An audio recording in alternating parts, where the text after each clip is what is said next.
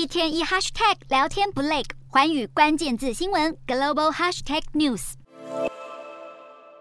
美国筹组的晶片四方联盟 Chip Four 首场预备会议即将举办，四个成员台湾、美国、日本及南韩的局长及官员将会以视讯方式出席。预计将会讨论未来运作的流程以及重要议题的进行方式。这是拜登今年八月签署晶片法案之后，美国打造全球半导体供应链的重要起手式。表示四个成员对于筹组联盟已取得初步的共识。经过此次正式对话后，预料实质的合作内容将会在下一个阶段出炉。今天的国际新闻评论要来谈谈 Chip Four 成员中，就属南韩的态度及立场最为尴尬。一开始，南韩对于加入与否仍有疑虑，主要是担心招来中国的报复。南韩左右为难的考量在哪，以及可能采取什么对策，将国家利益最大化呢？美国筹组 Chip Four 的主要目的有二：首先是要重振国内经济发展，晶片法案的通过，便是希望能透过积极的补贴以及消极的负面清单限制，来换回国内制造业的发展荣。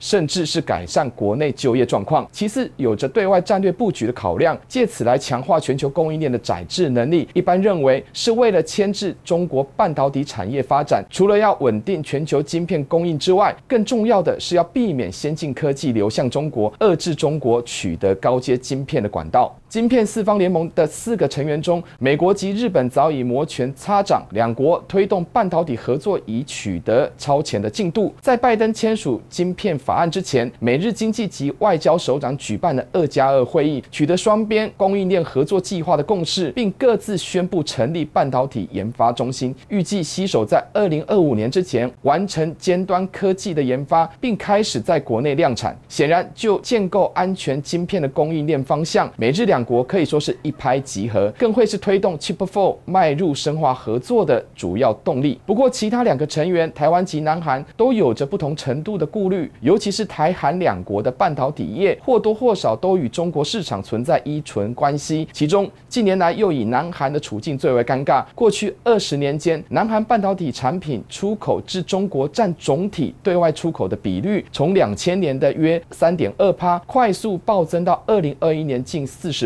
不仅如此，从南韩半导体产品的出口分布来看，有高达六成的比重是进入到中国，显见南韩晶片业对中国市场的依赖度相当高。这解释了为何南韩政府的态度会如此暧昧不明。从美国筹组 Chip Four 产生的效应来看，这不单单只涉及全球半导体产业的发展，更关系到地缘政治的权力结构。美国重组全球供应链的多重目标中，又以重构国际秩序与区域稳定的制衡能力极具重要性。换言之，美国邀请台湾、日本及南韩加入晶片联盟，除了基于研发、制造及供应的考量，更有着经济安全的战略盘算。说白了，拉帮结派就是要组起全面抗中的阵容。特别是美国已经将尖端科技视为国家安全不可或缺的一部分，这从晶片法案的内容便可看出端倪。Chip Four 的运作目的更是如此。对于南韩来说，最有利的做法是在美中之间取得等距的平衡，在军事安全议题上。与美国深化安全同盟的关系，针对的对象当然是北韩的核武威胁。至于经贸领域方面，则不放弃中国市场，尤其中国是南韩最大的贸易伙伴。除了要巩固市场利益之外，也要避免激怒中国，以防中国的经济报复。两边都讨好，都不得罪，自然是南韩会绞尽脑汁的最优路径。只是美中之间的关系恶化，竞争关系越演越烈，南韩要采取平衡对策，恐怕考验重重。问题是，南韩要将自己的国家利益最大化，要仿效印度的不结盟外交原则，想必不是那么容易。毕竟南韩在东北亚地区的地位不同于印度在南亚地区，而且国家规模及周边环境都有很大的不同。但是南韩要游走在美中之间的空间正在缩小，需要重新调整及定义所谓的国家利益。换句话说，南韩必须思考国内半导体生产链的结构，以及盘算美日中的经济能量与发展程度，甚至顾虑中国内部经济形势的变化不能单以对中国市场的依赖来自己吓自己。持平而论，南韩对于美国筹组 Chip Four 的犹豫，主要是受限于自己对于美中两国的依赖。这也是为何南韩总统尹锡悦之前一再不愿表态的原因所在。如今 Chip Four 预备会议即将登场，这表示南韩已逐渐做好万全的准备。所以尹锡悦近期才会对外表示正面的看法，认为 Chip Four 有必要密切合作，这才能让国家利益最大化。显然，南韩如果将半导体发展靠向美国，也无需过度担心中国可能的反应。毕竟中国也依赖着南韩生产的半导体产品转向美国，才符合南韩的长远利益。日韩焦点全面掌握。东亚局势全球关注，我是主播刘以晴。全新节目《寰宇看东亚》，锁定每周四晚间九点，寰宇新闻 MOD 五零一中加八五开破二二二，以及晚间十点，寰宇新闻 YouTube 频道播出。